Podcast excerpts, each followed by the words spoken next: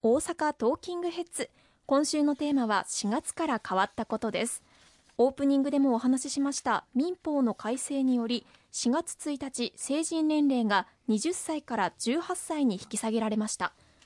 この改正されることになった経緯をまずはお伺いできますか？はい。あの、まあ、日本の成年年齢は明治9年以来、まあ、20歳とずっとされてまいりました。しかしあの18歳19歳の方々世界的に見ると国際標準では例えば OECD 加盟国の中では日本とニュージーランドだけなんですね。それ以外の国は韓国を除いて大半がまあ成人年齢成年年齢を18歳としているというその国際標準があります。また日本においても例えば憲法改正するするときには国民投票をする必要がありますけれどもこの国民投票の投票権年齢も18歳以上になりましたしまた今選挙権公職選挙法上の選挙権年齢も18歳以上になっております。こうしたあの18歳19歳の方にも国政上貴重な一票を投じていただくという重要な判断に参画してもらっているということも踏まえて18歳以上の人を大人として取り扱うのが、ま、適当ではないかという議論がなされて2018年平成30年の6月に民法改正して成年年齢を18歳に引き下げるということが決定してこの間その準備に当たってきたというのがこれまでの経緯になります。この現在18歳19歳の方々にとって特に大きく変わった点として親の同意なしに携帯電話や賃貸住宅の契約ができるようになることだと思うんですけれども、はい、これは成人になればできたことも引き下げられたということですよね。成人になったらできることが引き下げられて、まあ、18歳以上がまあ成人になりますので、まあ、できるということです、まあ、未成年者これまでは20歳20歳未満今は18歳未満の未成年者については親の同意を得ずに契約をした場合には原則として契約を取り消すことができる未成年者取消権というものを持っています。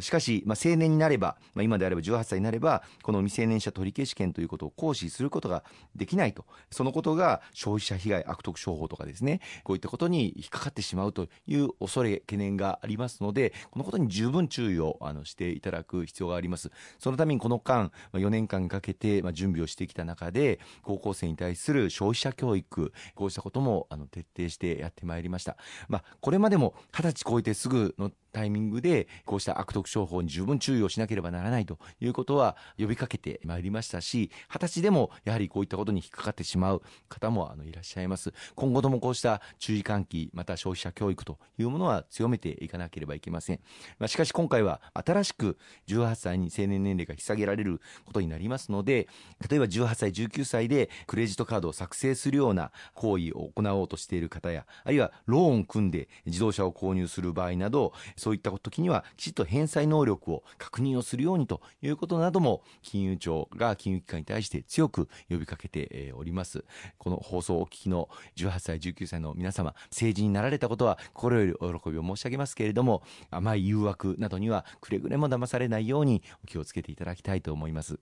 また女性が結婚できる最低年齢が16歳から18歳に引き上げられ結婚できるのは男女ともに18歳以上となりました。まあ、年齢が揃ってすっきりした感じはあるんですけれどもこれはいいことだと受け止めていいんですよね。そうですね。これまではまあ男女差がありました。しかしやはり今この男女共同参画の社会の中でこの婚姻年齢というのを統一させるということは当然の流れではないかというふうに思っています。ただしあのこの2022年4月1日の時点ですでに16歳以上になっている方については引き続きあの18歳未満でも結婚することができると、まあ、あもう例えばこの16歳になったら結婚しようということを考えておられた方もあのいらっしゃるかもしれませんのでそういった方々はまだ引き続き婚姻をすることができるということはご承知おきいただければと思います。なるほどさあそして先週熊野さんからもお伝えしていただきましたが今月から不妊治療の公的医療保険の対象が拡大されました。お話にあったようにここまで長い道のりがあったんですよね。本当ですね。あの公明党がこの不妊治療を保険適用にすべきだというふうに国会で初めて取り上げたのは、1998年、今から24年前の9月の国会答弁国会審議でございました。あの当時は公明党は野党でありましたのでなかなか政府も野党である公明党に対して前向きな答弁というのはしにくいあるいはなかなかしてもらえないという状況もあったんだろうというふうに思います。私どもの先輩も大変苦労されたというふうに思います、まあ、その後1999年に公明党は自民党とともに連立を組んで政権与党の一翼を担うようになりました。その翌年2000年には公明党の女性委員会がこうした不妊治療に対する保険適用を求める署名運動を全国で展開をいたしまして約55万人分の署名を集めて、まあ、政府に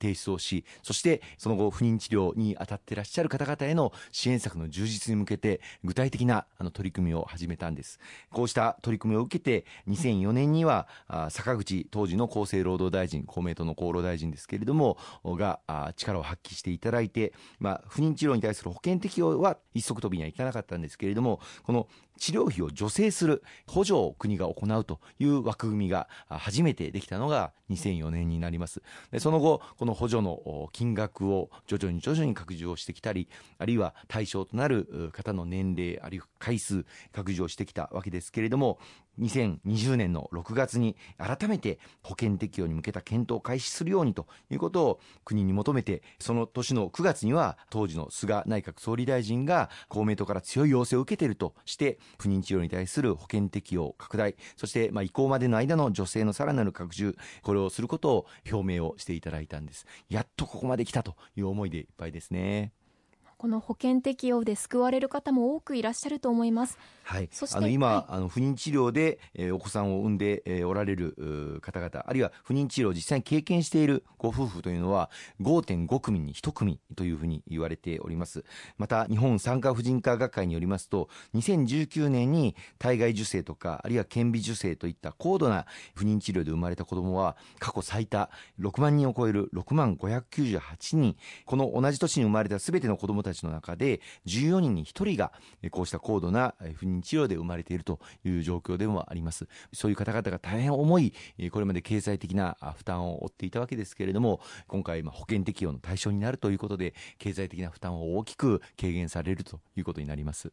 そして出産に関わる部分では改正育児介護休業法が段階的に施行されていきます。ひとまず今月から職場の環境整備と取得の意向確認の義務化が始まりました。子育てに対しての理解を進めていかなければならないということですよね。はい。今回の法律の改正によりまして、この4月から男性や非正規労働者の育休の取得を促進するために、労働環境を整えていく、そういった制度改正があの行われることになります。まあ、具体的には、企業に対して育休に関する研修の実施とか、あるいは相談窓口を設置するということが義務付けられることになります。さらには、社員の方から妊娠や出産について、まあ、ご本人、あるいは配偶者でも結構なんですが我が家では妻が妊娠したんですとあるいはもう間もなく出産を迎えるんですという申し出があった場合には個別にいろんな制度がありますのでその制度の周知を行うことあるいは制度を利用するかどうか意向を確認することこうしたことも求められるようになってまいります。合わせて仕組みだけではなくて育児休業給付金や社会保険料についても説明をしなければならないということになっておりまして男性の育休取得ということが取りやすい環境この4月から大きく進めることができたというふうに思っています。これによってまた大きく環境が変わっていきそうですね。そうですね。また今年の10月からはさらに新しい制度として子どもさんが生まれた後8週間以内に最大4週間父親がお父さんが育休を取ることができる男性版産休というふうにも言われておりますけれどもこれも導入される予定でございますのでぜひ多くの皆様にご活用いただきたいと思いますね。ありがとうございました